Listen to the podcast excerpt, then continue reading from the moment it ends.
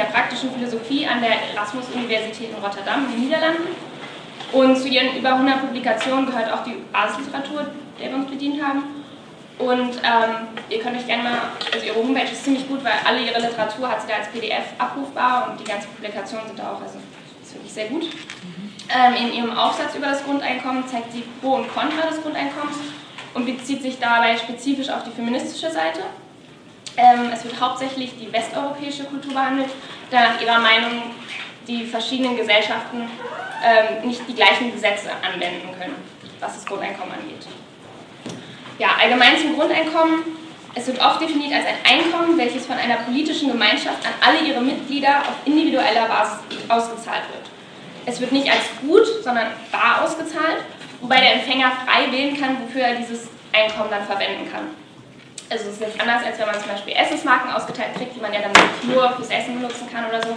Man kann es also anlegen oder sich ein Brot davon kaufen, das ist ja völlig egal. Ähm, es wird auf einer regulären Basis ausgezahlt und das kann entweder monatlich oder wöchentlich passieren, das ist immer praktisch landabhängig. Ähm, es unterscheidet sich hierdurch dann vom sogenannten Basiskapital, weil das bekommt man in manchen Ländern einmal im Leben ausgezahlt, meistens im Alter von 18 bis 21. Ähm, und es ist dann ein großes Gehalt, was man dann irgendwie verwenden kann. Ähm, ja, es wird von einer politischen Gemeinschaft bezahlt und die Gemeinschaft, also diese politische Gemeinschaft kann halt höher gleichgestellt oder niedriger gestellt sein als das Land. Und ähm, wie das Grundeinkommen finanziert wird, ist halt auch die Entscheidung von dieser politischen Gemeinschaft. Ähm, es wird meistens jedoch in der meisten Literatur darauf Bezug genommen, dass es eine pauschale Betragssteuer auf den Lohn gesetzt wird und so dieses Grundeinkommen dann finanziert werden sollte. Ähm, es muss also je nach der Höhe des Einkommens ein prozentualer Betrag sein, also zum Beispiel 50 Prozent geht ins Grundeinkommen rein. Ähm, das Grundeinkommen steht allen Mitgliedern der politischen Gemeinschaft zu. Ähm, man geht meist davon aus, dass es bestimmte Voraussetzungen dafür gibt, also zum Beispiel der, wir haben einen legale permanente Wohnsitz in einem Land. Ähm, es gibt dann auch verschärfte Regelungen noch, wo es dann heißt, ähm, man muss mindestens schon drei Jahre da gewohnt haben oder und ja, das kann halt in jedem Land einzeln festgelegt werden, wie das Land, also welche Voraussetzungen erfüllt werden müssen. Ähm, ja, eine Vorstellung des Grundeinkommens, also, Entschuldigung, äh, ähm, Vertreter des Grundeinkommens meinen, dass es ein Recht ist, was von der Wiege bis zum Totenbett geht, also dass es nicht erst ist, was man erst abbekommt, wenn man 18 ist oder wenn man einen Schulabschluss hat, sondern dass es wirklich jedem zusteht, sofort von der Geburt an. Ähm, wobei es Unterschiede gibt, dass die einen sagen zum Beispiel, ja, wenn man ein Kind ist, dann bekommt man erstmal die Hälfte und ab 18 bekommt man dann das volle Grundeinkommen. Ähm, es wird auf individueller Basis bezahlt, das bedeutet, dass es keinen Unterschied macht, ob man in einer Beziehung lebt, ob man verheiratet ist oder geschieden ist, ob man allein wohnt, in einer Wohngemeinschaft oder ähnliches, sondern jeder Mensch bekommt unabhängig von der Lebenssituation immer das gleiche Geld ausgezahlt. Ähm, es ist auch unabhängig davon, ob man angestellt ist, arbeitssuchend oder unbezahlte Arbeit nachgeht, also Voluntary Work. Und es steht gleicherweise den Reichen wie den Armen zu. Das heißt, es soll dadurch eine ähm, effektive Anti-Armutsstrategie sein. Und Robbins nennt dazu drei Punkte, und zwar erstens, es wird von allen in Anspruch genommen, wodurch eine, äh, es keine bürokratischen Probleme gibt, was bedeutet, dass man jetzt irgendwie zu einem Amt gehen muss und es beantragen muss und dieser ganze bürokratische Weg halt weggenommen wird, weil es jedem zusteht. Zweitens, es wird nicht als demütigend empfunden, das Geld in Anspruch zu nehmen, das heißt, man muss nicht wie man, wenn man Sozialhilfe beantragt oder sowas, sagen, oh mein Gott, ich bin so arm, dass ich das Geld brauche, sondern jeder bekommt es, egal wie viel, man, wie viel Geld man bekommt. Ähm, und es schützt vor der Armutsfalle und Arbeitslosenfalle und dazu kommt Julia später noch. Die Höhe des Grundeinkommens ist umstritten. Es gab ein paar Pilotversuche in Spanien zum Beispiel. Ähm, und sollte es es gibt die einen Leute, die sagen, es sollte gerade über der Armutsgrenze sein. Das bedeutet, es wären dann ungefähr 500 Euro im Monat.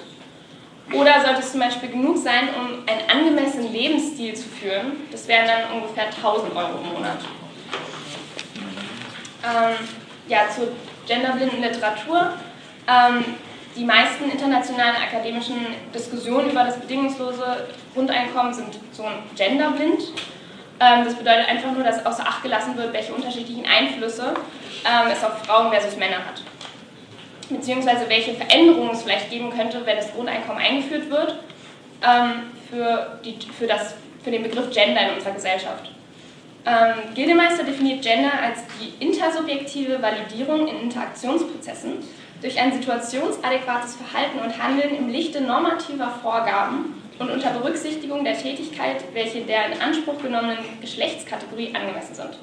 Das Zitat steht auch auf eurem Handout drauf.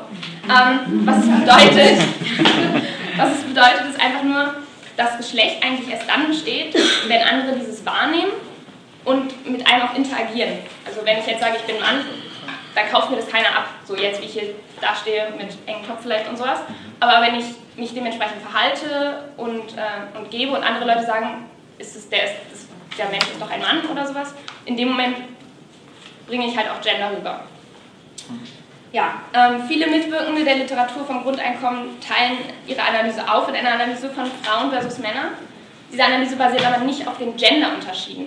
Also es wird nicht das, der Begriff Gender damit gemeint, sondern wirklich das biologische Frau versus Mann. Und ähm, die, ähm, es wird äh, nicht verstanden, dass es nicht um biologische Unterschiede geht, sondern dass es ein Teil einer kulturell spezifischen und sexistischen patriarchalen Geschichte ist. Ähm, es wird verstanden, dass Gender eine wichtige ausschlaggebende Rolle im Zusammenhang mit dem Grundeinkommen. Jetzt macht Julia weiter mit, ja.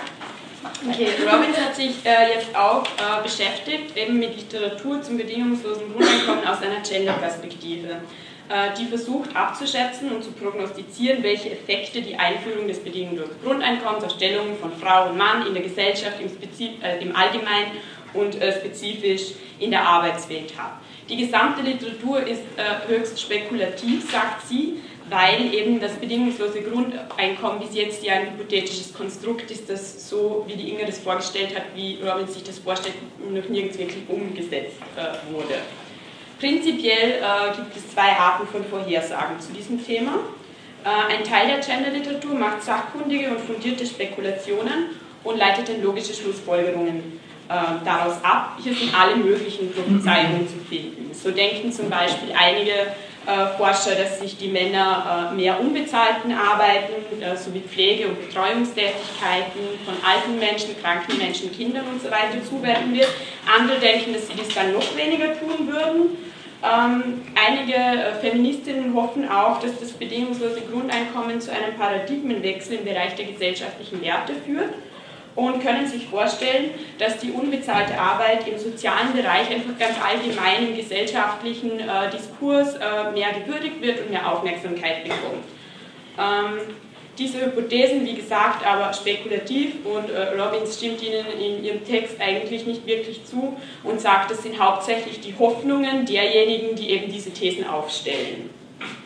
Und äh, sie stützt äh, ihre Überlegungen dazu äh, eher auf äh, Versuche, Schlussfolgerungen aus tatsächlichen empirischen Studien äh, zu ziehen. Und zwar Studien, die sich auf ähnliche politische Maßnahmen beziehen, wie eben das bedingungslose Grundeinkommen eines wäre. Und die in Westeuropa in den letzten Jahrzehnten durchgeführt äh, wurden. Sie nimmt da zum Beispiel eben diese bezahlte Babypause oder die Elternzeit, die es in vielen Ländern gibt. Äh, und wir wissen aus solchen Untersuchungen, dass äh, trotz der Einführung der bezahlten äh, äh, Karenz für Väter und Mütter diese dennoch hauptsächlich von den Müttern genutzt werden. Und solche Ergebnisse ermöglichen für Robbins sicherere Aussagen äh, darüber äh, zu Schlussfolgern, welche Auswirkungen das bedingungslose Grundeinkommen äh, im Gender-Bereich auch haben könnte. Und sie kommt zu zwei, für sich zu zwei möglichen Veränderungen. Und sie sagt, es kommt also in Bezug auf Veränderungen beim Arbeitskräfteangebot sagt sie, dass der Zusammenhang zwischen äh, Erwerbsarbeitsmarkt und Männer weitgehend bestehen bleibt. Also die Männer werden arbeiten äh, wie eh und je und zwar in dem Arbeitsbereich, der auch bezahlt ist. Äh, was vermutlich auch damit zu begründen ist, meint sie, dass Arbeit ein essentieller Teil ist von westlicher männlicher Identität. Frauen hingegen sind traditionell eher im häuslichen Bereich, äh, sind jene, die die Kinder hüten, die Alten pflegen, Sozialarbeit leisten. Ähm, Robin sagt, wenn äh, Teilzeitjobs vorhanden sind, äh, so ist es wahrscheinlich, dass Frauen Teilzeit arbeiten und sich nicht vollständig zurückziehen aus dem Arbeitsmarkt. Und trotzdem hat ein Mikrosimulationsmodell, auf das sie auch Bezug nimmt, Bezug nimmt, prognostiziert, dass bei der Einführung des bedingungslosen Grundeinkommens das Arbeitskräfteangebot der Frauen 20 bis 30 Prozent zurückgegeben wird. Sie ähm, macht dann weiter Vorhersagen und zwar auf das Einkommen. Sie sagt, einerseits bekommen die Frauen nun eben ein bedingungsloses Grundeinkommen, Männer natürlich auch. Andererseits werden die Frauen speziell weniger Geld durch Erwerbsarbeit verdienen als vor der Einführung des bedingungslosen Grundeinkommens. Und zwar begründet einerseits durch die höhere Besteuerung der Einnahmen durch die Arbeit und andererseits auch dadurch, dass Frauen weniger Stunden arbeiten werden. Dazu komme ich dann später noch. Ähm, weil es unrealistisch ist, dass das bedingungslose Grundeinkommen sehr großzügig ausfällt, ist es wichtig, dass die Frauen den Zugang zum Arbeitsmarkt äh, auch längerfristig nicht verlieren, äh, um ihr Lebenseinkommen nicht zu verringern. Ähm, für Frauen, die schon lange zu Hause als Hausfrauen äh, arbeiten, äh, ist, wird äh, das bedingungslose Grundeinkommen eine finanzielle Besserung bringen, sagt sie. Aber für Frauen, die derzeit arbeiten, eher eine Verschlechterung, weil es wahrscheinlich ist, dass, Bedingungs dass das bedingungslose Grundeinkommen das Einkommen aus der Erwerbsarbeit, welches die Frau bisher zum Gesamteinkommen des Haushalts oder der Familie beigesteuert hat, senken wird. Ähm, ein weiteres ungelöstes Problem ist die Geschlechtertrennung im Arbeitsbereich. Ähm, das bedingungslose Grundeinkommen äh, wird äh, nicht wirklich etwas ändern, äh, wie die Männer und Frauen auf Arbeitsbereiche aufgeteilt sind. Wie schon erwähnt, ist es jetzt schon so, dass die Männer traditionell in den bezahlten Arbeitsbereichen sind, Frauen natürlich auch, aber in den unbezahlten Arbeitsbereichen sind vermehrt Frauen tätig. Und viele Feministinnen äh, unterstützen da wieder diese These, dass die benachteiligte Stellung der Frau daraus resultiert, äh, dass Frauen traditionell eben mehr im Bereich der unbezahlten Arbeit tätig sind und Männer aber immer bezahlt werden für die Arbeit. Und für solche Feministinnen ist es nun interessant zu überlegen, ob das bedingungslose Grundeinkommen da irgendwas verändern könnte. Ähm, wie schon erwähnt, glauben einige, dass die Einführung mehr Männer zu unbezahlten Pflegearbeiten und Ähnlichem hinführen könnte und dass es vor allem auch mehr Müttern ermöglicht, im Job zu bleiben. Robbins betrachtet dies äh, als höchst optimistisch und sehr unwahrscheinlich äh, und nimmt da wieder Bezug auf ähnliche politische äh, Maßnahmen und Studien, äh, bei denen sich gezeigt hat, dass sich im besten Fall nicht viel verändert, was die Aufteilung der Geschlechter auf bestimmte Arbeitsbereiche angeht. Es ist allerdings wahrscheinlich, dass das bedingungslose Grundeinkommen dazu führen würde, dass sich noch mehr Frauen, so sagt sie, den traditionellen weiblichen Arbeitsbereichen wie Haushalten, Kranken, Kinderpflege zuwenden werden. Ähm, das Problem ist nicht nur, dass Frauen in diesen Bereichen finanziell benachteiligt sind, sondern äh, dass auch diese Arbeitsbereiche nicht so hoch geschätzt werden. Und das, sagt sie, hängt damit zusammen, dass diesen Arbeitsbereichen sehr hohe intrinsische Werte äh, beigemessen werden. Also ähm, damit meint sie so Dinge wie, äh, dass man äh, durch die Arbeit eben nicht nur Geld verdienen kann, sondern dass, auch, äh, dass man auch seinen Teil beitragen kann, um die Gesellschaft zu verbessern, zu erhalten, regelmäßigen Kontakt mit Menschen pflegt, sich selbst verwirklichen kann, seine Fähigkeiten verbessern und so weiter. Und äh, auch in vieler wissenschaftlicher Literatur und allgemein äh, viele Menschen glauben, dass die typisch, typisch weiblichen Arbeitsbereiche, wie eben Pflegearbeit, Betreuungstätigkeiten, Sozialarbeit und so weiter, oft mit diesen Werten stark in Verbindung gebracht werden und es dabei äh, vielmals vergessen wird, dass auch äh, in solchen Arbeitsbereichen das nicht nur erfüllend sein kann, sondern dass es auch eine Last ist, dass es psychisch belastend sein kann und emotional äh, fern. Ähm, Zudem äh, klagen äh, Arbeiter und Arbeiterinnen in diesem Bereich über wenig Autonomie im Arbeitsalltag und über geringe Aufstiegsmöglichkeiten. Deswegen plädiert Robbins dafür, dass auch die Entlohnung von unbezahlter Betreuungsarbeit und bezahlter Marktarbeit zu überdenken und auszugleichen wäre. Ja, nun zu der Frage, wird das bedingungslose Grundeinkommen die Betreuungsarbeit neu bewerten? Betreuungsarbeit ist natürlich ein entscheidender Faktor für das Wohlergehen der Bürgerinnen und für die gesamte Gesellschaft. Unsere marktorientierte Gesellschaft neigt allerdings stark dazu, in erster Linie jene Arbeit positiv zu bewerten, für welche im Gegenzug Geld verlangt wird. Äh, und äh, besonders äh, nicht hochgeschätzt wird oft auch jene Betreuungsarbeit, die im privaten Bereich stattfindet, also innerhalb einer Familie oder eines Haushalts. Nun, ja, wird das bedingungslose Grundeinkommen die Betreuungsarbeit neu äh, positiver bewerten? Ähm, die Antwort darauf ist unklar. Ähm, ein Problem ist eben, dass von vielen die Arbeit als extrem angenehm und befriedigend äh, imaginiert wird. So zeigen auch äh, Studien, dass Männer beispielsweise, die diese äh, Babypause in Anspruch genommen haben, erst danach äh, festgestellt haben, dass auch solche Arbeit und das zugegeben haben, sehr anstrengend sein kann und dass sie sich persönlich als angenehmer und netter vorgestellt haben, als es dann tatsächlich war.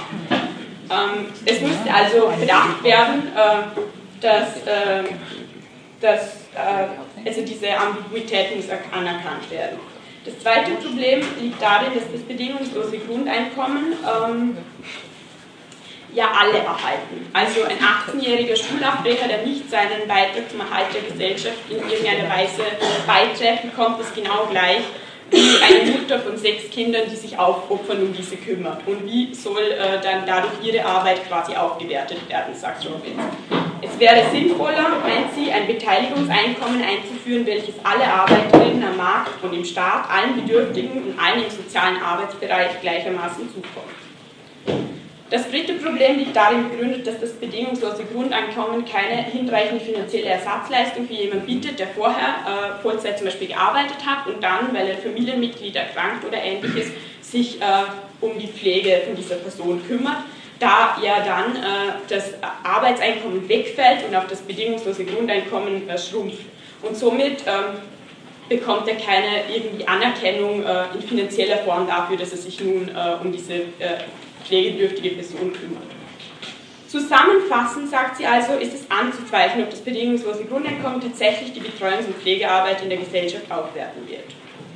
Äh, am Schluss noch zu dem Argument, dass, dass das bedingungslose Grundeinkommen äh, vor allem den Erstbetreuern der Kinder, was im Regelfall die Mütter sind, ähm, die Wahl bietet eben zwischen äh, drei Wegen. Und zwar erstens den Weg, Vollzeit arbeiten zu gehen und die Kinder in eine Betreuung zu schicken. Äh, zweitens arbeiten zu gehen und jemand äh, arbeiten zu gehen und äh, aber auch teilweise sich selber um die, um die Betreuung des Kindes zu kümmern. Oder ähm, drittens, äh, dass sie eben gänzlich zu Hause bleiben und sich äh, voll und ganz äh, der Aufzucht der Kinder widmen. Schlechte Wortwahl. okay. okay. Um, ja, also Robin jedenfalls sagt, dass das nicht der Fall ist. Ähm, und äh, zwar aus drei Gründen. Und zwar sagt sie, das bedingungslose Grundeinkommen ist für Frauen, die sich oder auch Männer, die sich jetzt entscheiden, äh, ich gehe Vollzeit arbeiten äh, und schicke mein Kind in eine oder gebe es in eine, gebe es in eine Kinderbetreuung, sind die Kosten also zu hoch, um mit dem bedingungslosen Grundeinkommen das abzudecken. Und äh, weil das äh, bedingungslose, die Kosten für eine Vollzeitkinderbetreuung im Monat auf 1000 oder mehr Euro kommen und das für Kinder vorgeschlagene bedingungslose Grundeinkommen allerdings in meisten Fällen unter dieser Zahl liegen würde. Ähm, es wäre also nötig, zusätzliche Kinderbetreuungsgelder auszugeben, so ihr Vorschlag. Ähm, wenn man jetzt Arbeit und Kinderpflege kombinieren möchte, benötigt dies ein hohes Maß an Flexibilität. Äh, die Arbeitswelt ist darauf nicht vorbereitet äh, meint sie, und äh, es müssten sowohl müsste die Arbeitswelt auch, auch die, als auch die Betreuungseinrichtungen müssten viel flexibler werden. Und äh, drittens äh, summiert sie dann noch, dass das bedingungslose Grundeinkommen zu einer äh, sehr hohen, zu sehr, sehr hohen Gesamtkosten für jenes betreuende Elternteil führt, welches den Job wieder aufnehmen will. Äh, dann einerseits für die Kinderbetreuung Geld aufgegeben werden andererseits auch zwischen 40 und 60 Prozent des Einkommens versteigert wird äh, versteuert wird. Daher ist der Gesamteinkommensunterschied zwischen äh, dem Daheimbleiben und Kinderbetreuen und dem Arbeiten gehen und die Betreuung bezahlen gering oder fällt sogar leicht ins Negative. Es wird sich eher negativ auch für Frauen, die sich dann entscheiden, wieder äh, arbeiten zu gehen oder auch für Männer.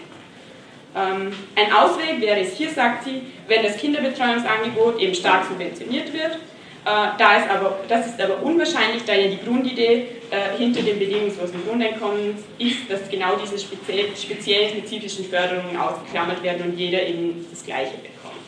Damit übergebe ich das an. Äh, also ich widme mich der Frage, ob man sich nun wirklich zwischen Grundeinkommen und sonstigen Leistungszahlen entscheiden kann. Also Fürsprecher des äh, Grundeinkommens meinen ja, dass zusätzlich zum BGE auch noch weitere äh, staatliche Förderungen geleistet werden sollten und wie gesagt, Kinderbetreuung, äh, Leistungen für das Schulsystem, das Bildungssystem, Gesundheitssystem müssten weiterhin leistbar sein. Ähm, die Variante, dass man beides finanziert bekommt, wäre natürlich für Frauen optimal. Die Frage ist nun natürlich, ob das wirklich beides finanzierbar ist. Und laut Barbara Bergmann, eine feministische Ökonomin, müsste man sich zwischen einem Sozialstaat und dem Grundeinkommen entscheiden. Ähm, die staatlichen Förderungen, wie es zum Beispiel in Schweden gibt, äh, für Kinderversorgung, Gesundheitsversorgung, ähm, auch Wohnungsförderungen machen 60% des Bruttoinlandsprodukts aus. Somit wäre es eigentlich unmöglich, ein Grundeinkommen zusätzlich zu finanzieren. Äh, Bergmann argumentiert weiter, dass sich Frauen niemals einfach so für das Grundeinkommen aussprechen ähm, und einfach solche Förderungen aufgeben würden. Denn sie müssten sich vorher sicher sein, dass das Grundeinkommen eben so hoch ist, dass diese äh, Förderungen ähm, praktisch damit abgedeckt sind, dass eben Kinderbetreuung und alles andere mit dem Grundeinkommen finanzierbar sind. Ähm, und wenn man möchte, dass die Frauen ähm, einen Fuß in den Arbeitsmarkt setzen und auch dort bleiben, muss natürlich die Kinderversorgung erstmal sichergestellt sein. Und dasselbe gilt eben auch für ältere Menschen. Äh, es ist also sehr unrealistisch, dass man das Grundeinkommen finanzieren kann, zusätzlich zu den bereits geleisteten Förderungen. Die Frage ist eben, was die größere Priorität hat. Ähm, die Stärke, Nein zu schlecht bezahlten Jobs zu sagen. Das Grundeinkommen würde am Arbeitsmarkt mehr Unabhängigkeit zulassen und das Grundeinkommen würde ermöglichen, eventuell Nein zu schlecht bezahlten Jobs zu sagen. Und schlecht bezahlte Arbeit betrifft natürlich hauptsächlich Frauen und da habe ich jetzt ein paar Daten. Und zwar der Arbeitsmarkt ist segregiert. In den niedrigen beruflichen Stellungen sind eher Frauen anzutreffen, in den höheren beruflichen Stellungen Männer. 80% der Frauen sind erwerbstätig, 90% der Männer. Frauen finden sich hauptsächlich in prekären Beschäftigungsverhältnissen Frauen wählen unter wenigen Lehrberufen. 51,8% machen eine kaufmännische Lehre und ein weiterer heiß begehrter Lehrjob ist Friseurin. Ähm, Frauen, der Frauenanteil an Fachhochschulen ist eher gering. Frauen beteiligen sich mehr am lebenslangen Lernen. Das heißt, sie äh, machen auch Schulungen in ihrer Freizeit, während Männer ihre Schulungen während der Arbeitszeit tätigen. Und Überstunden werden häufiger von Männern abgeleistet und diese werden auch eher bei Männern ausgezahlt. Und Frauen haben seltener zwei Berufe im Verhältnis zu Männern. Der Gender Pay Gap ist 25,5 Prozent. Also man hört ja eigentlich jedes Jahr im Radio so im September im Jahr, ab jetzt arbeiten Frauen ohne zu bekommen, da eben sie so, weniger, so viel weniger verdienen. Und die Gruppe, die am stärksten von Armut betroffen ist, sind die alleinerziehenden Frauen. Es äh, besteht ein 60-prozentiges Risiko. Also mit dem Grundeinkommen hätten Frauen vielleicht die Chance, sich stärker am Arbeitsmarkt zu positionieren und sie hätten dadurch die Chance, eben schlecht bezahlte Jobs abzulehnen.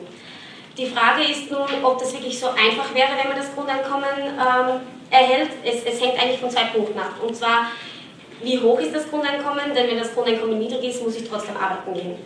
Und man müsste schon im Voraus die gesetzlichen Maßnahmen kennen, und zwar wie sich das Grundeinkommen auf diese Menschen auswirkt, die eben im schlecht positionierten, in einer schlecht positionierten Arbeit sind. Ähm, nun zum Feminismus und dem Grundeinkommen. äh, Frauen, die ein Grundeinkommen befürworten, sollten sich wirklich äh, klare Ziele setzen, was sie eigentlich fordern. Und dieser feministische Diskurs, der besteht schon länger und der ist ja nichts Neues und deshalb möchte ich kurz auf die Frauenbewegungen eingehen. Die erste Frauenbewegung war um die Jahrhundertwende nach der Revolution 1848. Und äh, viele Bürgerfamilien verarmten damals, somit waren die zentralen Forderungen der Frauen Recht auf Bildung, Gleichberechtigung der Arbeit, Einkommen, Erwerbstätigkeit und das Wahlrecht. Die zweite Welle der Frauenbewegung war, ähm, die, ging mit der 68er Revolution einher. Die Themen damals waren Gewalterfahr Gewalterfahrungen von Frauen, Gewalt in der Ehe, Recht auf den eigenen Körper in Bezug auf Schwangerschaftsabbruch war damals ein sehr zentrales Thema. Und die dritte Welle der Frauenbewegung ging Mitte der 90er Jahre einher.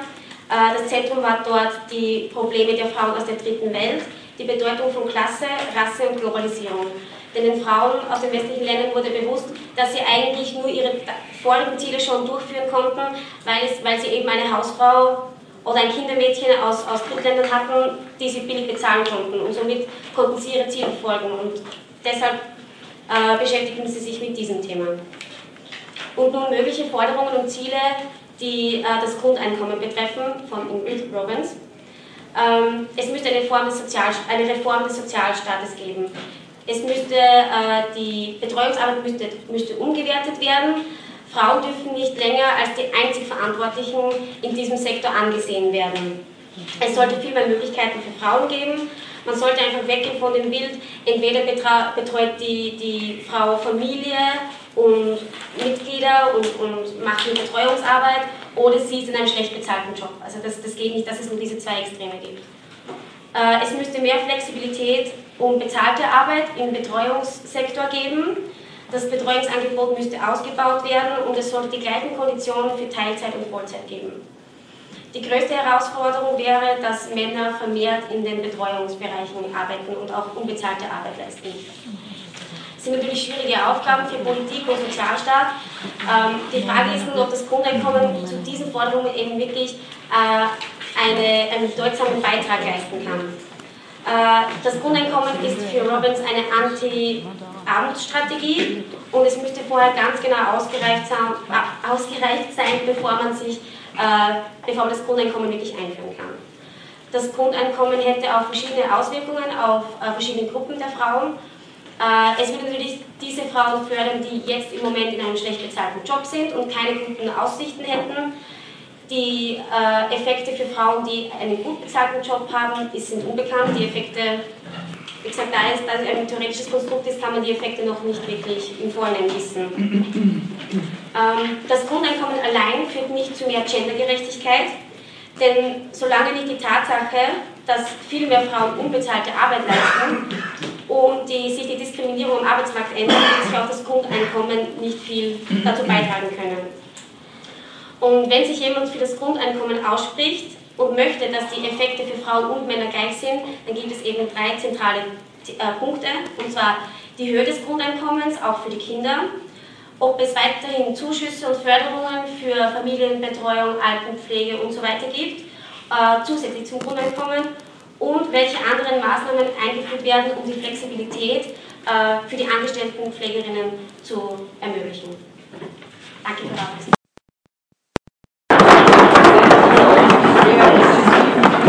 Ich denke, das war ein sehr, sehr Gesamtreferate. Ja, wir haben jetzt wahrscheinlich eine Wollsitzungsbeklassung gehabt. Äh, wir haben natürlich sicher eine Menge dazu zu diskutieren. Äh, das waren sehr viele interessante Thesen. Zweifelhafte Argumentation der Stringenz, wenn ich einmal so, recht sagen darf. Aber das werden wir uns anschauen. Ja, äh, die Diskussion ist eröffnet. Bitte. Eine Frage.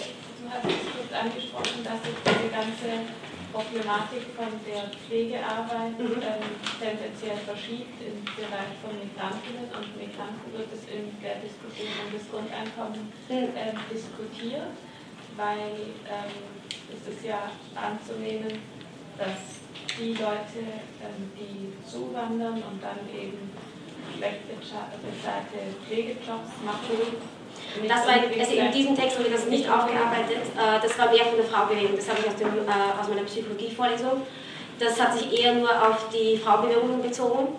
Und ich wollte gar nicht wissen, worauf, ich weiß schon, worauf sich ja. bezogen hat, sondern ob das, nennen, ob das berücksichtigt wird in der Diskussion in der in dem Text nicht. Diskussion Nein. nicht, weil das wäre ja eigentlich wichtig. Ja.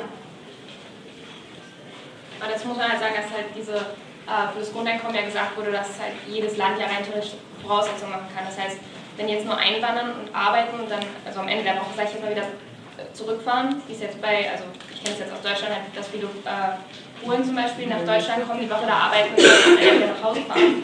Ähm, dass es halt so ist, dass man ja, dass die Voraussetzung, dass man zum Beispiel schon drei Jahre lang legal da wohnen muss, um das Grundeinkommen zu bekommen. Also das würde zum Beispiel vollkommen wegfallen. Also die, die Leute, die einwandern und nicht ihren Hauptwohnsitz in dem Land haben, die würden das ja dann von dem Land nicht beziehen können. Aber ich glaube, die Kollegin meinte, die Problematik liegt ja darin, dass dann genau diese Leute die Jobs trotzdem zu billigen Löhnen machen, obwohl der sozusagen Grundeinkommen bezieht, das Recht hätte, Nein zu sagen. Der kriegt jetzt für die Arbeit nicht, der kriegt nicht den Arbeitsplatz, der kriegt auch nicht die bessere Bezahlung, sondern die Leute, die von außen herkommen, machen nach wie vor den Job zu einem miesen Lohn. Ja. Damit würde die Problematik nicht aufgehoben werden. Ich glaube, das war die Frage. Ja, es ist halt immer nur landintern. Also man kann ja praktisch immer nur für, also jetzt Österreich zum Beispiel, könnte man wirklich nur von den österreichischen Bürgern wirklich ausgehen, dass da ja, dem, der Aber wäre natürlich ein weiterer problematisierter Ja.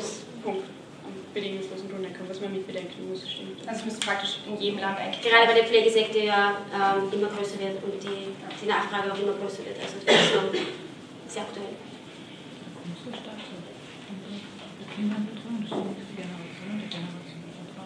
Ich habe da eine klarstellende Frage zu Punkt 3, der letzte Punkt. Also, dass das bedingungslose Grundeinkommen für all jene, die nicht beschäftigt sind, einen positiven Einfluss hat. Aber dann steht da negativer Einfluss auf Frauen, die Vollzeit arbeiten, unter der Annahme, dass sie dann von Vollzeit teilweise auf Teilzeit gehen. Ist das so zu verstehen? Dass die Stundenanzahl bekürzt wird, weil Robbins auch diese These eben aufstellt, dass dadurch mehr Frauen, wenn man eh sagt, es gibt das bedingungslose Grundeinkommen, sich dann mehr Frauen noch in diesem Pflegebereich äh, dem widmen Und vielleicht eine Nachfrage. Äh, jeder äh, hat Anspruch auf das Grundeinkommen, unabhängig von Vermögenshöhe und Einkommenshöhe. Das Argument ist Einfachheit, praktikabel oder was ist das Argument Ah. dafür? Ein Argument äh, könnte ich jetzt nicht so sagen. Also es, ist halt einfach, nur- es geht darum, dass äh, wenn, wenn ich jetzt zum Beispiel 4000 Euro verdiene und jemand anderes verdient 400 Euro im Monat, ich gebe 50% meines Einkommens ja in, in die Kasse, was, wonach es dann verteilt wird. Das heißt, ich gebe ja mehr ab, wenn ich mehr verdiene. Das heißt, eigentlich ist es ja in dem Sinne schlecht, mehr zu verdienen, weil 2000 Euro dann in die Kasse gehen. Aber ähm, der Grund zu sagen, jeder bekommt trotzdem, weiß ich nicht, 1000 Euro oder 500 Euro oder wie hoch es auch mal festgesetzt wird, ist, dass es halt nicht so ist, dass Leute, die unter der, also unter der Armutsgrenze leben müssen, dass sie sagen, ich bekomme 500, das bedeutet, mir geht so schlecht und andere Leute, die mehr verdienen, denen geht es nicht so schlecht, deswegen bekommen nicht so viel. Also man kann natürlich auf einer Seite sagen, es ist ja unfair, weil Leute, die viel verdienen, wofür brauchen die das Geld dann noch? Aber es ist halt gerade dieses, weil viele, also stand auch im Text drin, dass viele Leute, die, die leben lieber auf der Straße und sagen, sie nehmen nichts in Anspruch, weil es ist ihnen viel zu unangenehm, diesen Schritt zu machen und sich einzugestehen, mir geht es so schlecht, dass ich, dass ich Hilfe vom Staat brauche zum Beispiel. Und um dem aus dem Weg zu gehen, dass sie sagen müssen, oh Gott, mir geht so schlecht, deswegen muss ich beanspruchen und sagt, es ist einfach für jeden gleich, damit ja, diese Hemmschwelle einfach nicht so groß ist, zu sagen, ich brauche aber so viel. Obwohl hier beim bedingungslosen Grundeinkommen es ja so wäre, dass jeder Anspruch hat, es jeder bekommt, ohne die potenziell demütigende Prozedur. Genau, also man muss halt nicht, man muss Also nicht zu irgendeinem Amt gehen und es beantragen, sondern praktisch bei der Geburt wird es, äh, keine Ahnung, Bankkonto erstellt, wo es dann hingeht oder so.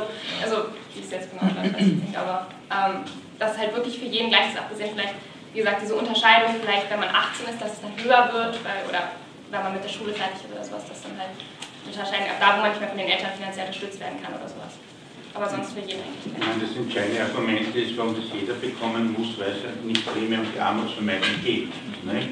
Also das, das Konzept des Grundeinkommens ist eine substanzielle Neuregelung äh, auf ökonomischer, auf Dimension, der ökonomischen Dimension zwischen Individuum und Gesellschaft. Ja? Wenn ich sage, ich will eine Gesellschaft, in der die Gemeinschaft sozusagen für alle äh, die, die Lebensgrundlage in Form des Grundeinkommens sichert, ja, da kann ich ja niemand davon ausschließen. Ja, es ist ungefähr so, wenn ich sage, ich, ich will einen Parlamentarismus, dann kann ich nicht sagen, Leute wählen dürfen und andere dürfen nicht wählen. Ja? Auch wenn natürlich die Menschen in der Realität sehr große unterschiedliche Möglichkeiten haben, den politischen Prozess zu beeinflussen. Das ist keine Frage, also gigantisch unterschiedlich. Ja?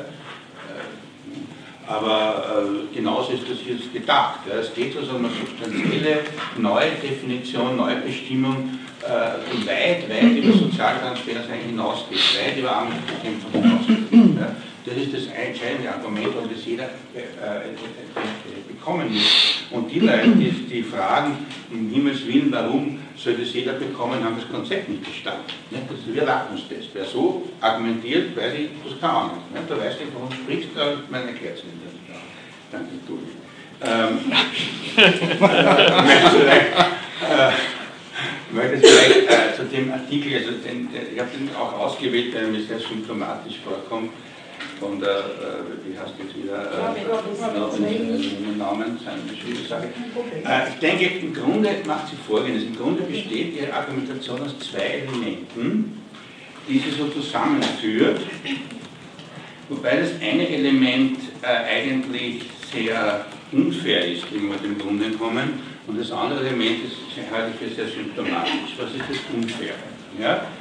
Also das Grundeinkommen ist kein Zaubermittel, das alle Formen der Diskriminierung gesellschaftlichen Stimmungen transformieren kann. Ja? Also wenn jemand fragt, es gibt Rassismus in der Gesellschaft, es gibt Antisemitismus in der Gesellschaft, es gibt Sexismus in der Gesellschaft, äh, ändert das Grundeinkommen daran etwas? Ist die ehrliche Antwort prinzipiell einmal nein. Warum? Warum soll das jetzt was ändern? Wenn jemand Rassist ist, es gibt ein Grundeinkommen für alle, so soll der Parlament das anders sehen. Ja?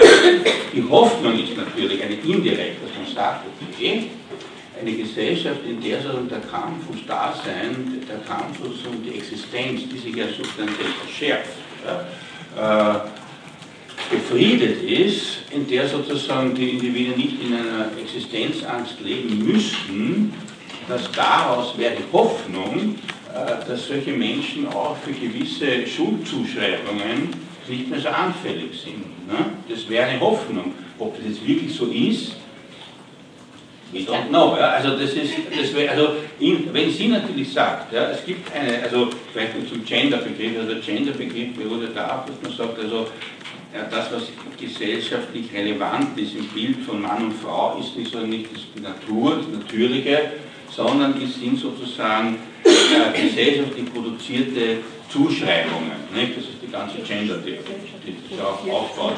Es ist natürlich es ist natürlich eine, insofern ist es klar, dass es natürlich auch wichtig ist, dass es so ist. Ja. Also, denn unser gesellschaftliches soziales Dasein ist ja nicht einfach bloß natürlich. Nicht? Natur. Nicht? Sind ja, wir sind ja auch Naturwesen, aber sind gesellschaftliche Wesen und dafür werden die Dinge überformt.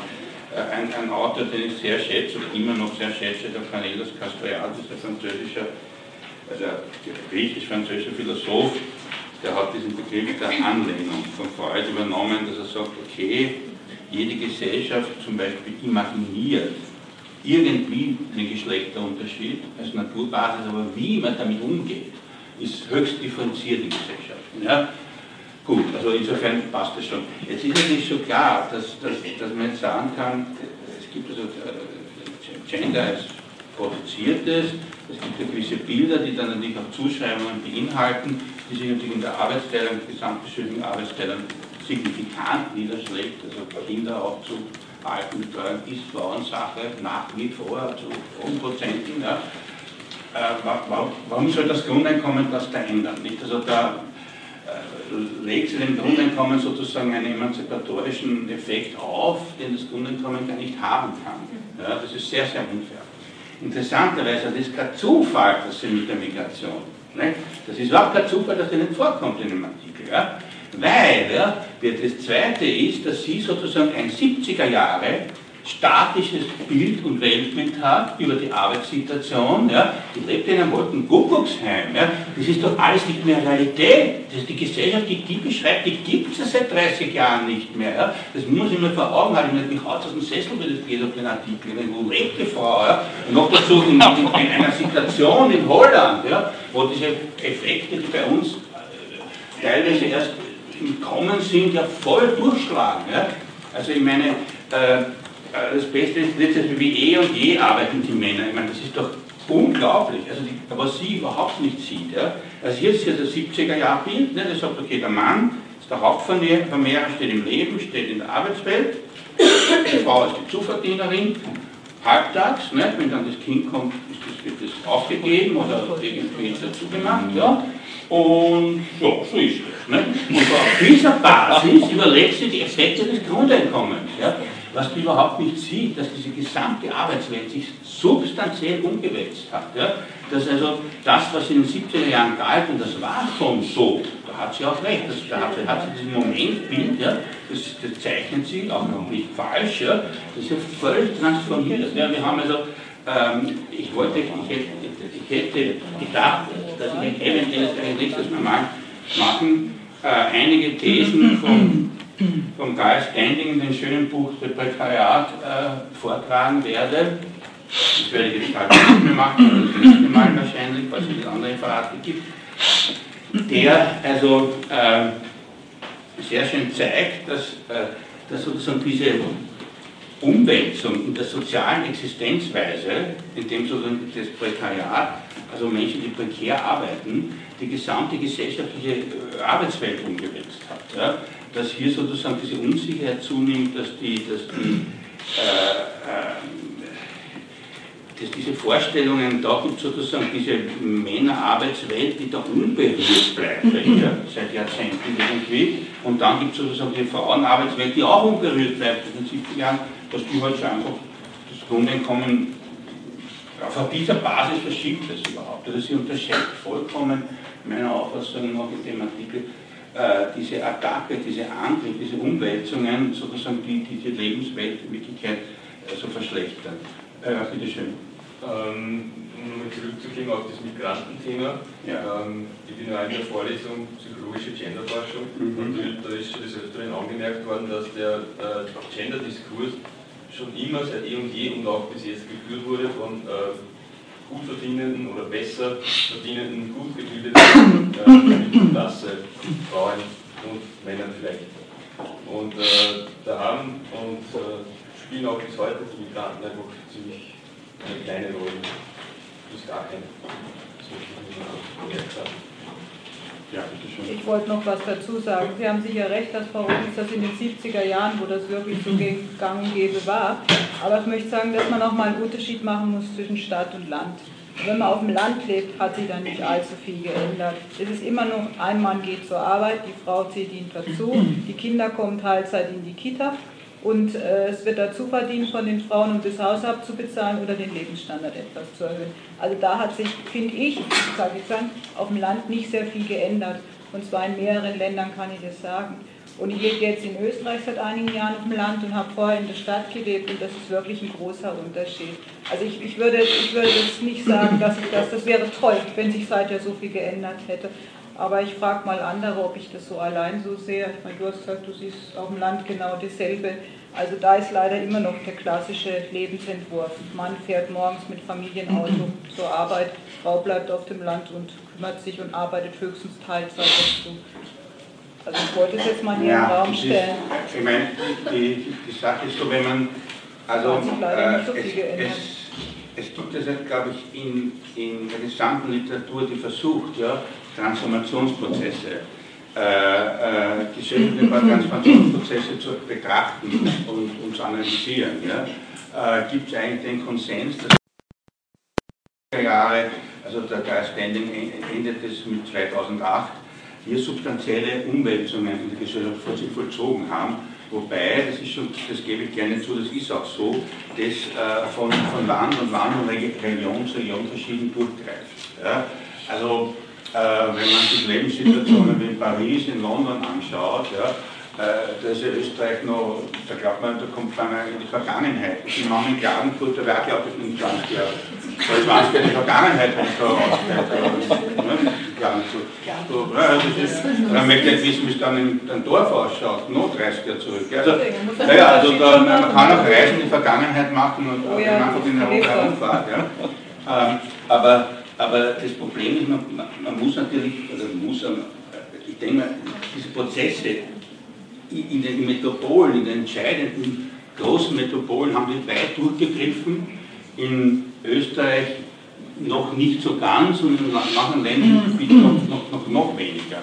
Das heißt aber nicht, dass diese Prozesse nicht greifen und gesellschaftliche Wirklichkeit Ich wollte das jetzt nicht auf dem Land beziehen, ich ja. wollte es auf Land und Stadt ja, ja, ich habe schon äh, Und ich möchte dazu eben gerade auch sagen, wenn wir das Gender-Thema haben und die Überlegung, wo ist die Urzelle, wo man was ändern kann, dann ist es bei der Familie unter Denkungsweise, weil das transportiert jede, jede äh, neue Generation wieder weiter. Und wenn jemand in, so, in solchen gesellschaftlichen Umfeld groß geworden ist und das gesehen hat, der Papa geht zur Arbeit, die Mama bleibt zu Hause, dann transportiert sich da auch was im Kopf. Oft gehen sie dann da muss ich auch besprechen, das finde ich überhaupt nicht so, weil zum Beispiel... Okay, Entschuldigung. Ich wollte nur sagen, es, ich habe das nicht verallgemeinert, ich wollte nur sagen, wenn man was ändern will an der ganzen Problematik des Genderproblems, dann muss man bei der Urzelle anfangen, bei jeder Generation neu. Und ich muss sagen, ich finde, mittlerweile hat sich da schon einiges geändert, gerade bei den ihren Generationen und auch schon denen, die da zwischen ja. mir und ihnen waren. Das weiß ich schon. Ich wollte nur sagen, wenn man mal guckt, Wenn man was ändern will, muss man es am Anfang ändern. Wenn man da schon erlebt, dass eine Familie anders lebt, dass es moderner aufgeteilt wird, wer die Kinder betreut, wer sich um die Älteren kümmert, ob beide arbeiten gehen, dann nimmt das die nächste Generation mit für ihren eigenen Lebenslauf. Wenn sie es nicht so erleben, bleibt es irgendwo im Hinterkopf drin. Entweder wollen sie komplett ausbrechen, gehen mal in die Stadt, aber ist es nicht häufig so, man studiert dann in der Stadt, man führt dann eine Weile sein Leben, irgendwann heiratet man, kriegt Kinder und zieht als erstes wieder aufs Land. Sonst hätten wir nicht dieses extrem. Es ist so. Also gehen Sie aufs Land, schauen sich die Neubaugebiete an. Sind lauter junge Paare mit Kindern. Was waren die wieder? Reihenhaus, draußen, genau dasselbe Modell wieder. Er geht arbeiten, sie bleibt zu Hause. Kinder kommen in die Kita-Teilzeit. Also ich bin ja auch vom, vom Land und bei uns ist es auch so, der Papa geht arbeiten und die Mama ist zu Hause. Aber man muss ja auch sagen, äh, nicht weil wir, weil das gar nicht so zwecks, oh, das ist jetzt so unmodern oder wie, sondern man muss auch sagen, meine Mutter hat das Privileg, nicht arbeiten gehen zu müssen. Und sie war auch immer gern zu Hause und wir haben auch eine Landwirtschaft, sie hat das, äh, das ist ihre Arbeit und ist ja auch unbezahlt, kann man sagen, aber sie, sie arbeitet ja trotzdem. Und ähm, zum Beispiel, ich habe aber überhaupt nicht den Gedanken, dass ich mir mal denke, oh, mein Mann wird mich schon mal ausbezahlt. Überhaupt nicht. Ich weiß genau, das, das, das geht einfach nicht mehr, aber es, hat eben, es funkt, funktioniert eben dort. Und Trotzdem denke ich aber nicht, dass das bei mir auch so sein wird. Also ich glaube nicht, dass das sich so stark überträgt. Ich glaube, dazu ähm, ist das alles zu aktuell und, und, und ist, ähm, wird einfach zu, zu häufig diskutiert. Also ich glaube nicht, dass man das so stark drinnen hat von den Eltern, dass sich das sofort, also dass sich das so stark auf, auf einen selber überträgt. Das ist wünschenswert. Das ist absolut wünschenswert und man sieht das teilweise auch schon. Ja. Und das ist auch sicher zu begrüßen, weil ich sage meine Meinung für all diese Diskussionen um ja. das Grundeinkommen, um den Pflegebereich, um die Kinderbetreuung. Was mich immer stört, es geht immer nur darum, die Frau und die Pflege, die Frau und das Kind, die Frau und die Arbeit. Ja, wo sind denn die Männer? Sie, sie, sind, doch, sie sind doch eine Familie, sie haben Vater, Mutter, Brüder, Onkel. Es geht doch um die Kinder die nächste Generation. Ich meine, dafür musst du erstmal was am Anfang ändern, nämlich die gleiche Sichtweise. Und wenn du da auf Skandinavien zurückkommst, da ist das halt ein bisschen anders. Da ist die Sichtweise eher gleich. Dass es nicht so ein Thema ist, ist das jetzt Frauensektor, ist das Männersektor, Gehen Sie, unterscheiden Sie Schulen, die zum Beispiel nur, es gibt ja auch immer noch klassische Mädchenschulen, ja, da werden die Mädchen auf die Naturwissenschaften genauso losgelassen und es wird nicht von vornherein gesagt, Sprachen ist eher was für Frauen und Natur. Ich meine, wenn Sie die gar nicht haben, diese gesellschaftlich projizierten Zuschreibungen, dann entfalten sich auch junge Menschen anders und gehen damit anders um. Und ich meine, das ist eigentlich der Urpunkt um die Gender-Diskussion bis hin zum bedingungslosen Grundeinkommen dann durchzuführen. Ich finde, die Politik hat auch einen wesentlichen, also einen großen Faktor, dass das eigentlich von, von dort ausgeht, weil es macht, glaube ich, auch viel aus. Also ich meine, das wir geschieht eben auch im Schulsystem und so, gerade mit den Konventionen jetzt. Also ich denke, dass ganz oft halt irgendwie, ähm, wenn jetzt ein Mann sagt, er bleibt zu Hause und er macht dieses, äh, dass er auf das Kind aufpasst und alles, also ich, ich kenne das bei mir, in der, in der, Schule war das so, da hat äh, unser Philosophielehrer hat da gesagt, so nein, er bleibt zu Hause, weil seine Frau verdient mehr Geld und deswegen äh, geht die weiterarbeiten. Und, und das haben ihn alle komisch angeguckt.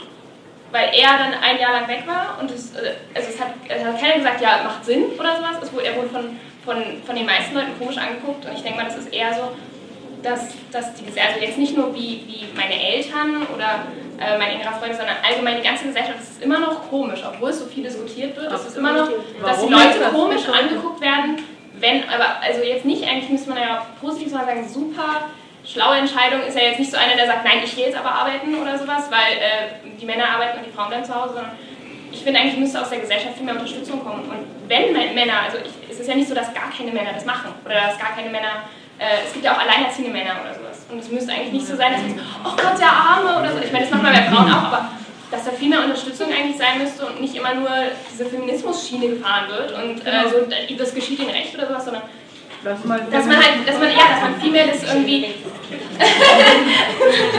Nein, aber ja, das gab. ich glaube, wir brauchen jetzt jemanden, der Demograf ist oder so. Ja? Ich glaube schon, dass diese Trendwende gegeben hat, auch in den letzten Jahren, also dass man im Stück zurückgegangen ist, dass das Modell Barbie inzwischen multitaskingfähig mit Vollzeitjob, drei Kinder und eine kleine Landwirtschaft zu haben, vielleicht auch im Bio was geht? Das ist schön Barbie, Bio. Das heißt, ein bisschen anzubrechen, so wie mit der 30 und die meisten meiner Freundinnen wollen inzwischen Kinder oder haben Kinder. Und bei denen ist es all, bei allen, also bei niemandem von denen ist es irgendwie ein Thema, das auch der Mann in Karenz gibt, beziehungsweise inzwischen ist niemand verheiratet, das sind Träume, Lebensgefährten. Ja. Äh, das zweite ist, ich denke mal, äh, die, die Bedingungen von außen, die uns äh, handeln lassen, also natürlich auch Feminismus spüren lassen oder nicht, ja, die äh, Gender-Debatten im akademischen Kreis belassen und nicht weiterlassen, das sind äh, Instanzen, die man nie vergessen darf. Und ich glaube, das bedingungslose Grundeinkommen ist eine Instanz, die die anderen Instanzen etwas beeinflussen könnte. Und deswegen heute gerade in der feministischen Debatte das bedingungslose Grundeinkommen eigentlich was, was man gerade erst diskutieren sollte. Und ich finde es auch irgendwie schade, dass man gerade als Feministin dann irgendwie wieder drauf zurückkommt, dass man einen Unterschied macht in dieser Genau. Diskussion. Ja? Der, der Unterschied ist. Kinderbetreuung leistbarer wird oder nicht, steht überhaupt nicht zur Debatte. Das finde ich lächerlich, weil äh, wenn ich Vollzeit arbeiten gehe und, und ich kann es mir leisten, äh, dann kann es ja wohl nicht sein, dass ich ein Problem kriege, wenn ich das bedingungslose Grundeinkommen. Ähm, ja, zwei Punkte. Das eine ist äh, Politik. Ich glaube, das ist schon ein wesentlicher Punkt. Ja. Gerade Österreich mit, äh, mit den sehr langen schwarzen Regierungen an der Macht, die zum Beispiel in diesen ganzen Regionalsendungen, ob das Oberösterreich heute, Wien, Wien ist vielleicht ein bisschen anders, äh, sieht man schon sehr stark die mediale Berichterstattung. Nach, äh, immer siehst du die, die Leute in den grünen Röcken in den Kirchen herumsitzen und da wird immer wieder dasselbe Bild transportiert. Die Frau muss das Haupt bedecken, wie es auch in der Bibel ja drinnen steht. Also das wird gerade in Österreich, in den Bundesländern immer noch sehr, sehr stark transportiert. Ich glaube, das ist ein wesentlicher Punkt. Ähm, den zweiten Punkt habe ich jetzt vergessen, aber einfallen. Das ist kein Problem. Äh. Ich wollte nur noch sagen, ich fand das sehr gut, was die Kollegin gesagt hat. Ich sag auch, finde auch der Meinung, lassen wir das Gender-Thema mal draußen, weil wenn, wenn das Gender-Thema gar kein Thema wäre, also ich meine, es ist leider noch weit, aber wenn es gar kein Thema wäre, braucht man es darüber nicht unterhalten, weil wir gleich sind. Aber es ist halt wirklich, und das ist sicher nicht auch sicher auch ein Punkt bei diesen Karenzsachen und ähnlichen Dingen, wenn halt immer noch männliche Jobs besser bezahlt werden als Frauen in denselben Jobs, dann gibt es kein Thema auch bei einer modernen jungen Familie, weil dann bleibt der zu Hause normalerweise, der weniger verdient. Einfach weil man als Familie ja guckt, dass man Geld zusammenkriegt. Und damit ist von vornherein klar, wer meistens zu Hause bleibt. Was vielleicht auch den Einwurf von der einen Kollegin sagte, dass sich doch sehr häufig akademisch gebildete Damen und auch Herren mit diesen Themen gut situiert beschäftigen. Aber fragt irgendjemand, der zwischen Supermarktkasse und Kita hin und her rennt, da gibt es keine Debatte, da bleibt der zu Hause. Es ist Also, wirklich Ich möchte eines sagen, also ich ich habe gelernt, ich habe immer große Achtung vor Menschen, egal was die auch tun, also niemand unterschätzen. Das habe ich damit jetzt nicht damit gesagt. Ich habe gesagt, Ja, frag stimmt, aber auch mal, frag meine, mal, die haben gar keine so- Zeit, um sich darüber Gedanken Ja, zu machen. Die rennen, ja. also Aber ich, ich das Wenig. so an. Das, das hat nichts mit, mit dem Gegen, das hat damit, das möchte ich völlig draußen vorlassen. Es war nur, weil der Kollege magte gerade das Thema Gender und äh, Migrations wird häufig von meinte von einer gewissen Bildungsschicht nur besprochen. Vielleicht in der Öffentlichkeit, zu Hause, für sich bespricht es jede Familie, weil im Endeffekt geht es ums Überleben der ganzen Familie und da bringen alle ihr Gehalt rein. Und wenn man Frauen ihre Gehälter beschneidet oder nicht gleichwertet, kommt es auch der ganzen Familie zu Lasten, weil die hat dann insgesamt weniger Geld. Allein das ist schon das, das, das Thema, aber das die Grundlage. Okay. Der, ich wollte eins sagen, nämlich also den, zu dem Artikel, Artikel nicht, was, was Sie eigentlich äh, in dem Artikel nicht wirklich lösen können, ist ein folgendes Problem. Sie sieht sehr richtig sozusagen diese, diese Arbeitsteilung bezogen auf die Geschlechter, die sie sieht auch richtig, dass sie den nicht verbessert hat. Ja. Und was ist jetzt Ihre Alternative überhaupt? Ja, die Frage ist sozusagen, gibt es überhaupt eine äh, vom Staat sozusagen eine, eine ökonomische Maßnahme, das verbessern könnte? Wenn Sie nämlich dafür plädiert, sozusagen, okay, es müsste sowas wie einen ausgebauten Sozialstaat geben, der zum Beispiel die, die äh, Betreuungsarbeit teilweise professionalisiert, ja, wir haben Arbeit dort. Ja, wieder die Frauen. Nicht? Äh, oder die Migranten. Nicht? Die Migrantinnen, also das weiß man in Österreich, ist so, dass die Altenbetreuung, also die alten die alten, ist eine sehr lustige Geschichte, Kinderarbeit ist ja lustig, aber also das wird auch lustig ist, äh, aus 80-jährige Menschen zu pflegen, das sind in der Regel in Österreich Migrantinnen, nicht? aus Osteuropa. Ja. die diese Jobs machen. Also das heißt, also im Grunde löste sie das Problem auch gar nicht. Ja? Also wie, sie hatte auch nicht wirklich die Maßnahme und es kann vielleicht auch gar keine Maßnahme geben. Das Zweite, was ich, was, was ich was, so wie ich das Bild halt habe, von den ganzen gesellschaftlichen Verhältnissen, was hat sich geändert, was hat sich nicht geändert.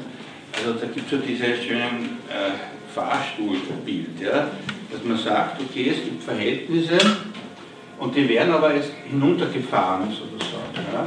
Also äh, die Männer verdienen mehr als die Frauen, stimmt, aber insgesamt steigen die Masseneinkommen, sink, äh, sinken die Masseneinkommen. Ja? Also man kann das an zwei Statistiken gibt, also, also es gibt mehrere Statistiken, ich halte von Statistiken schon einiges, man darf so eine Vererfahrung stark, aber nicht. Ja? Aber ganz so ist das auch wieder nicht. Es gibt also mehrere Parameter, man das messen kann. Erstens einmal interessant die Lohnquote. Also die Lohnquote ist eine Quote, die zeigt, wie viel Prozent des Einkommens besteht aus Löhnen. Die sind ganz signifikant.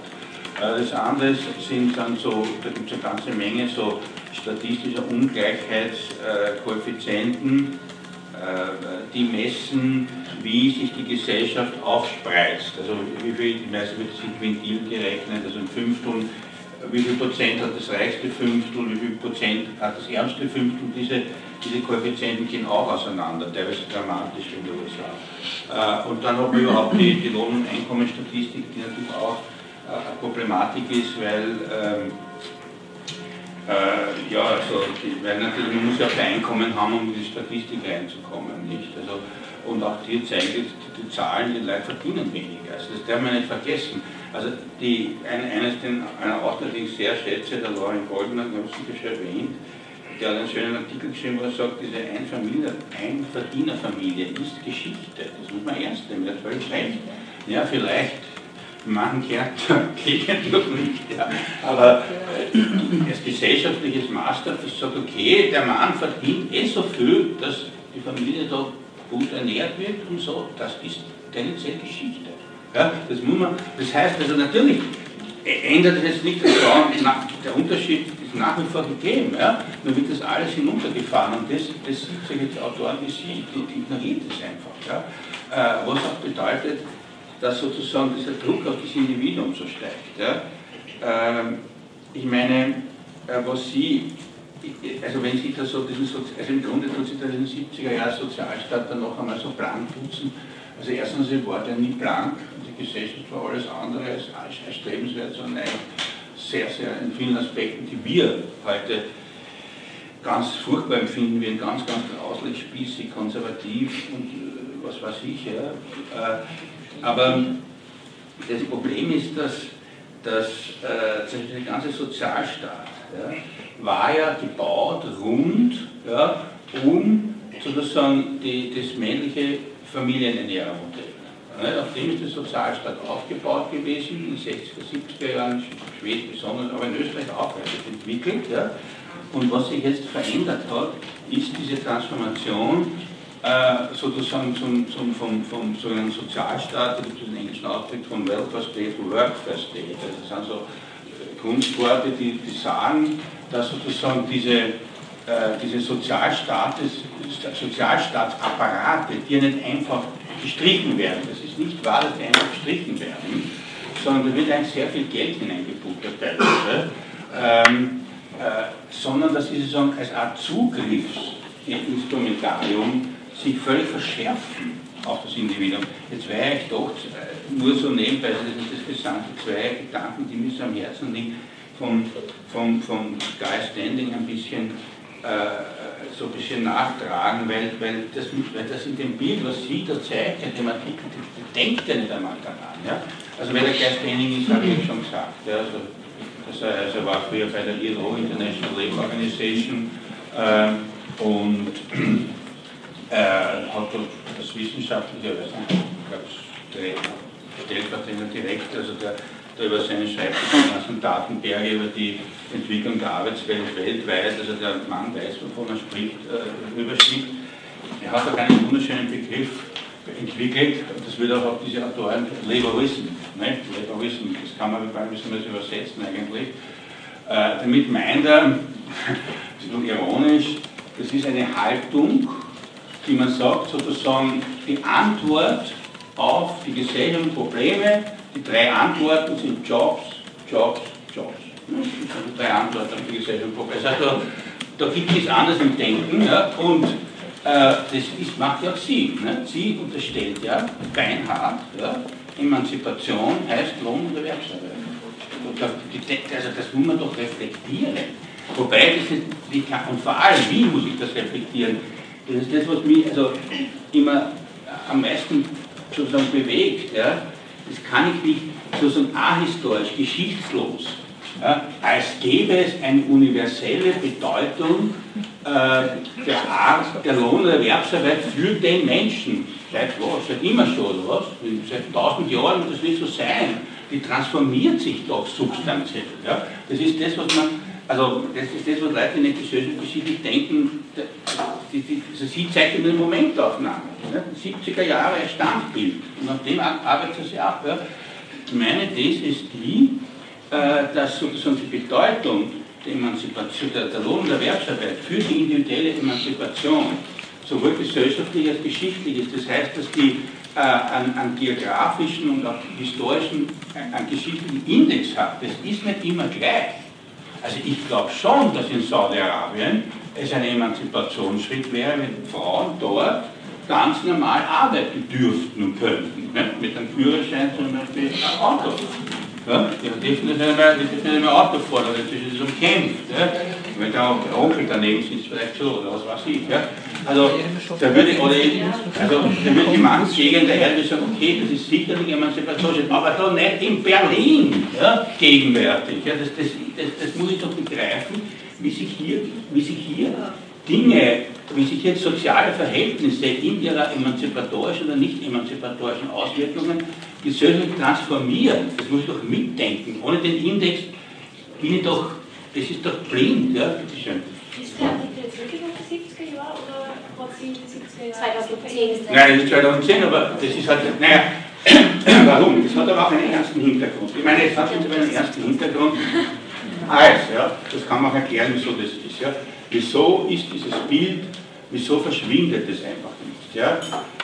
Äh, also das gibt es ja, das in allen Varianten, sei es auch feministisch, sei es auch nicht feministisch. Äh, meiner Auffassung nach auf das folgenden Grund. Ja? Äh, es gibt momentan eigentlich ernsthaft ja, ähm, nur zwei, also was heißt ernsthaft? Es gibt momentan nur zwei Modelle, gesellschaftliche Modelle, die eine gewisse gesellschaftliche Dimension haben, die vertreten werden. Äh, eins ist doch klar, wenn man frage, was, wie, können wir Gesellschaft verändern, in welche Richtung, was wäre gut, emanzipatorisch oder richtig, ja, oder anstrebenswert, ja, so ist ja eigentlich vieles gestorben. Ja. Also Kommunismus, man sagt, also man schon Menschen, das vertreten, ja, das wissen, was das sein soll, ja. aber ist weg. Nicht Realsozialismus versunken. Wer die DDR noch einmal, nein, danke, das hat das Staatsplanwirtschaft gehabt. Ja? Staatsplanwirtschaft mit, mit gesellschaftlicher Transformation, Pol Pot gehabt, Dankeschön. Ja? Also das ist weg. Ja? So, und jetzt gibt es eigentlich nur zwei ähm, äh, große Denkschulen. Einerseits sozusagen dieser Neoliberalismus ja, mit einzelnen ökonomischen Vordenkern, wie die heute alle heißen, Hayek und Milton Friedman und, und die dann die Nobelpreise gegenseitig Zuschrift geschoben haben. Äh, so war ja auch in der, in der Ökonomie. Äh, und die, denen ist es ja gelungen, die Gesellschaft ab Mitte der 70er Jahre, je nachdem, zu, zu transformieren mit diesem Versprechen auf weniger soziale Sicherheit, mehr Freiheit, macht sich selbstständig und so weiter und so fort, auch mit gewissen kulturellen Liberalismen, mit gewissen, die allerdings ja, äh, die in Wirklichkeit die Gesellschaft in eine hochgeregelte und hoch, hoch äh, diszipliniert, disziplinierte, disziplinierte überführt haben, das ist nur Wunder. Nicht? Also äh, den, den, den Geist Denning, also den ich halt wirklich sehr schätze, der zeigt es, der hat sozusagen einen schönen Begriff dafür, äh, liberaler Paternalismus nennt er das, wo er sozusagen sagt, okay, die Gesellschaft intensiviert den Zugriff auf die Individuen, jetzt nicht über die Kontrolle, das sowieso, also von Internetaktivitäten und so weiter, durchläuft der Mensch, ja, sondern auch sozusagen den Zugriff als Wir zwingen dich zum Guten. Wir schauen, wir, wir hat also den Begriff der, der, der Kulturtherapie. Ne? Der Kulturtherapie ist ja unglaublich hoch. Ja? Also Therapie, Therapie, also du funktionierst nicht richtig, also wird es helfen wir dich. Ja? Also ich persönlich bin ein, ein scharfer Gegner von Therapie, ich hasse Therapie. Äh, kann man sagen, warum? Äh, äh, warum? Weil Therapie suggeriert, man kann Dinge ändern, ohne sie zu ändern. Das, das, das, das ist voll der Therapie. Ne?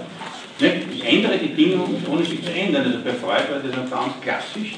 Nicht? Also der hat gesagt, das ist eine Abstinenzregel, das ist nicht das, was man normalerweise.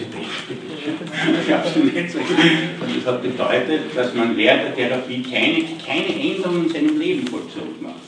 Nicht, man, soll, man lebt weiter wie bisher, man tut nichts ändern in der Realität, sondern wartet, bis die Therapie zu Ende ist.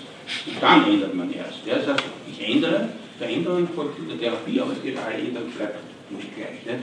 Ich sehe das genau umgekehrt.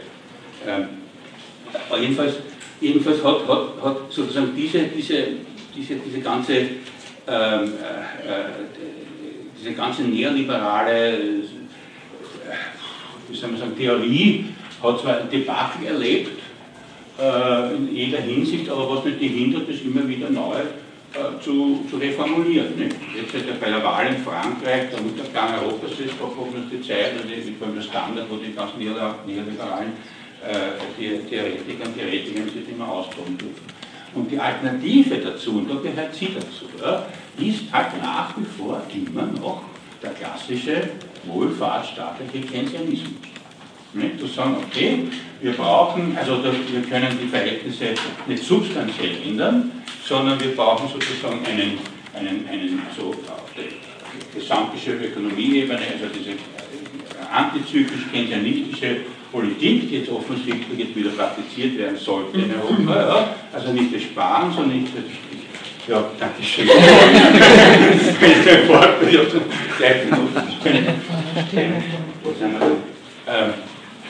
das, das, äh, äh, ja, also dieser, dieser, dieser Keynesianismus, der eben sozusagen das große akademische äh, Gegen, darstellen soll, ja, zum, zum, zum, zur Neoklassik. Und da gehört der Sozialstaat hinzu und die haben nichts anderes sozusagen als äh, Aufgabe als eben über diese tensionistische staatsintervenistische Politik gute Arbeitsplätze zu schaffen. Das ist, das ist, äh, und das ist nach wie vor das Feld der Sozialdemokratie und zwischen diesen zwei Polen schwankt das jetzt hin und her. Nicht? je nachdem, in welchem Land das sozusagen die eine Seite halt ein bisschen stärker wird, und andere ein bisschen schwächer. Und insofern finde ich das Grundeinkommen deshalb für mich eine wichtige Forderung, weil sie wirklich einen welchen Weg ermöglicht. Ne? Weil sie einen welchen Weg weil sie nicht in diese, in diese keynesianistische äh, Jobs, Jobs, Jobs bildende ähm, äh, Strategie sich einbindet und da, da drinnen ja auch nicht raus kann. Ich meine, die Problematik ist natürlich, wenn man, also das ist klar, na, wann wird Arbeitskraft nachgefragt? Nachgefragt wird Arbeitskraft dann, wenn sie profitabel eingesetzt ist, wenn sie notwendig ist. Ja, sonst nie kein Unternehmer wird jemand aus, aus Spaß und Freude anstellen, aber einfach so. Das ist beinhart ökonomisch durchgerechnet. Wenn ich sage, okay, Jobs müssen gefördert werden, die Wirtschaft muss gefördert werden, muss ich mich, ob ich will oder nicht, der dahinterstehenden Profit- und Akkumulationslogik unterwerfen. Was denn sonst? Es sei denn, es sei denn, ich sage, ich mache einen gesellschaftlichen ökonomischen Sektor, den ich von diesem Kalkül entlaste. Das ist klassischerweise meistens der Staatssektor oder es sind Sektoren, die von Haus aus nicht profitabel sind. Das Militär ist ein Sektor, der davon entlastet wird. Ja? Das Militär verkauft ja nichts. Nicht? Also das, sind, das da rennen halt Gelder hinein und dann gibt es ja auch den Begriff des Militärkeynesianismus, nicht? wo sozusagen diese Nachfrage nicht über die Soziale geht, sondern ins Militär geht. Gut, das sind Sektor entlastet. Man könnte es natürlich sagen, man könnte es natürlich auch argumentieren, so wird auch argumentiert, okay, ich habe jetzt nicht das Militär, sondern Beispiel auch den Ausbildungssektor. Den entlaste ich davon. Den entlaste ich von der Profitabilität äh, und daher kann ich da bei der Einstellung von Personen ganz andere Kriterien anwenden. Naja, wisst ihr, wie das läuft. Nicht? Also der, der neoliberale Druck ist ja so stark, auch diesen Ausbildungssektor substanziell in einen Verwertungssektor umzuwandeln, was, natürlich aufgrund der Natur der Sache sehr schwer funktioniert. Also die US-amerikanischen Elite-Universitäten sind nicht einfach profitable Unternehmen, da leben teilweise von Stiftungen und so weiter. Das ist ja auch nicht, das funktioniert irgendwie nicht von der Natur der Sache her. Nur tendenziell, ja. vor allem in der, oder CERN. Ne? Nicht, ja dieser Teilchenbeschleuniger, der, der in der Schweiz äh, äh, sitzt. Ich meine, da fließen Millionen hinein von der EU. Man, das, das jetzt nicht das, das ist ausgehebelt, aber das, die Frage ist sozusagen auch, das ist, das die Lösung gesellschaftlich? Dass ich sage, okay, ich mache einen großen, einen großen Sektor, den mit dieser, dieser profitablen Logik entlaste. Ich meine, das, ist das die Zukunft? Ne? Ist das das, was wir hinaus, wo wir hinaus wollen? Ne? Das ist, also ich glaube nicht, dass das wirklich Perspektive hat. Und gegenüber sehe ich, dass das Gelungen kommen, dort ganz andere, ganz andere Dimensionen hat. Na gut. Aber dass es mehrere Dimensionen gibt, was profitabel angesehen wird, das ist schon klar. Also ich habe gestern eine Sendung über Diversität gehört, dass manche Firmen draufkommen, dass es ein Vorteil ist, Migrantinnen einzustellen, ein Vorteil, dass Frauen die Leitung haben. Und man kann jetzt nicht davon ausgehen, dass immer prima vista das profitabel ist äh, und das nicht. Weil das wird so ein bisschen vorausgesetzt. Naja, das ist schon richtig, ja. Man weiß das immer nur postfest, natürlich sowieso, natürlich, das ist schon richtig. Natürlich ist es so, dass also, äh, es gibt eine gigantische Management-Literatur, die dann auch versucht zu analysieren in den verschiedensten Dimensionen, ja, äh, zu sagen, was ist wirklich profitabel. Letztlich weiß man das danach. Man nimmt es an, dass man das weiß. Man nimmt es, naja, man, man, man glaubt, man, man, man, jedes Unternehmen setzt Schritt, mit dem es glaubt dass es profitabel ist. Das ist schon klar. Ja? Aber trotzdem kann man den Glauben nicht einfach suspendieren und sagen, es steht leider, weil es gibt Arbeitslosigkeit. Ja, ja bitteschön. Also ich glaube, dass einfach gerade der Markt total super reagiert inzwischen auf diverse gesellschaftliche Diskurse. Und vorhin dann haben wir Bio, Fairtrade, Diversity, ähm, ja, Wirtschaftskammerent und der Green Economy und so. Also das passt irgendwie alles total gut. Also ein durchaus was kann man ja nicht übersehen. Schauen wir mal, ob nicht so in der Schublade, sondern ist dahinter also bei der Diversity sehe ich da leider noch keine Veränderung. Das ist bisher noch ein Schlagwort, das noch nicht umgesetzt wird, was aber wahrscheinlich irgendwann zum Schlagen kommen wird aufgrund des Faktors, dass die Gesellschaft überaltern wird. Aber das ist noch nicht umgesetzt. Sie haben es jetzt schon mal ins Programm, weil Sie wissen, Sie werden nicht drum kommen. Aber wo wird das umgesetzt? Wirklich umgesetzt? Jung und alt, Männer, Frauen, Migrantinnen in einer Firma. Also ich gibt es schon, also es gibt ein paar Beispiele, beispielhafte Firmen. Ja, ich sage früher, ja. Und dass es, sich, dass es jemand interessiert, dass überhaupt sowas vorgestellt wird, das ist schon Veränderung. Natürlich ist es nicht die Umwälzung, die jetzt alles, aber es ist ein Beginn. Ich, ich gebe dir, da absolut, geb dir da absolut recht, aber sie müssen es auch machen, weil sie müssen die Gesellschaft langsam mal darauf vorbereiten, dass da was kommt. Ja? Weil sie können sie dann nicht plötzlich hinstellen. Also müssen sie es mal lang. Also rechtfertigen kann, dass die BDE jetzt zwar nicht österreichische Staatsbürgerinnen zum Beispiel beschäftigt sind, wie das Frauen, äh, dann kann ich super aufrechterhalten, was ansonsten Misere ist. Wenn ich mein Tee, als Bio-Tee zum Beispiel bei 20 Prozent von den Teesackern sind aus Bio-Anbau äh, zum Beispiel, da kann ich super rechtfertigen, dass die 80 Prozent aber nicht aus Bio sind. Man nicht Also ich glaube eher, dass solche, dass solche äh, ja, Marktveränderungen, die auf gesellschaftliche Diskurse reagieren, die jetzt zunehmend kritischer werden, die versuchen immer nur das zu rechtfertigen, was so ist. Ja? Also Bio, wenn man sich das genau anschaut, ist meistens scheiße, wenn es 90% nicht Bio ist und 10% ist Bio. Aber das reicht ja für 9 von 10 Bio-Labels zum Beispiel. Ja? Fairtrade. 20% Fairtrade, 80% nicht Fairtrade. Ja?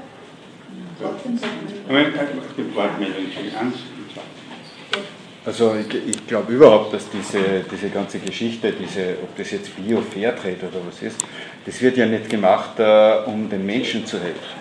Letztendlich geht es immer nur um den ökonomischen Nutzen. Das heißt, jede gesellschaftliche Veränderung, die wir irgendwo verorten, das ist meine Meinung, äh, ist keine gesellschaftliche Veränderung, die äh, aufgrund einer Ethik oder irgendwo passiert, sondern letztendlich ist immer nur dem ökonomischen Nutzen geschuldet. Ja.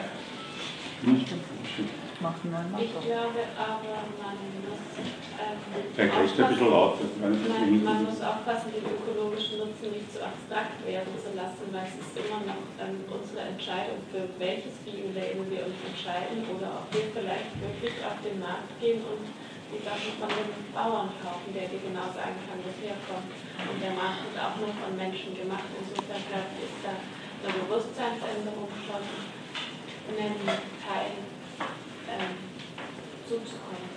Aber das Problem ist. Ich wollte dazu auch noch unterstützend sagen, also diese Abstraktion dieses Marktbegriffs, finde ich, das passiert immer häufiger, dass man den Markt so als virtuelles Ding herstellt, weil im Endeffekt sind es dann doch die Konsumenten. Und das ist ja auch sagen, eine Erfahrung meines Bekanntenkreises, aus welcher Intention jetzt Video gekauft wird. Und da wird es dann auch aktiv, über Labels reden, dann äh, für Demeter beispielsweise entschieden, wo man weiß, dass dieses Gefummel da nicht passiert.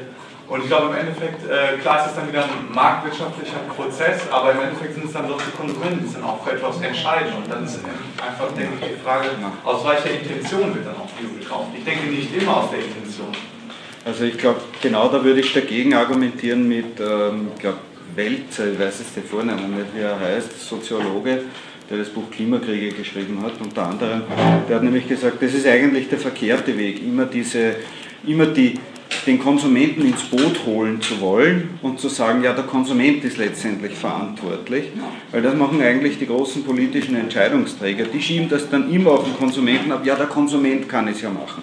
Wenn aber die Regulierungen nicht letztendlich von, von Marktformen oder von politischen Formen kommen, dann hilft das eigentlich reichlich wenig. Das heißt, wenn wir keine Regulierungen haben wie Bioware, die heute mittlerweile auch nicht mehr Bio ist, wo groß Bio draufsteht und in Wirklichkeit wird dann ganz was anderes produziert und vor allem ganz andere Hintergründe, die dahinter stehen. Das heißt, daneben ist ein gentechnisch verändertes Feld, äh, wo da dann Bio noch sein soll. Bio aus Hawaii, Bio aus Israel, das wird zu uns gekarrt. Was soll das? Ne? Ja, das würde ich auf jeden Fall unterstützen, weil wenn man etwas als Bio deklariert, was dann unter dem Deckmantel kein Bio ist, dann ist es natürlich auch der ganzen Sache absolut nicht zuträglich.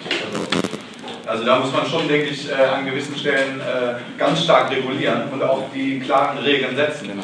Ohne die funktioniert es nicht. Aber also, ja. Da bin ich auch, sonst hast du immer wieder einen neuen profitablen Markt unter einem neuen Label, sei es nun Fairtrade oder Bio oder sonst. Das ist halt die, die Information, denke ich, auch des Einzelnen, die dann fehlt. Also da muss man entweder Kanal aufklären oder die Regeln sofort setzen. Ja. Eindeutig. Na gut, sind die Diskussion angefangen einsteigen? Jo, äh, naja. Gut, dann würde ich sagen, äh, lassen wir uns einmal. Vielen Dank für das Referat. Kann man es mal ansehen. Ja.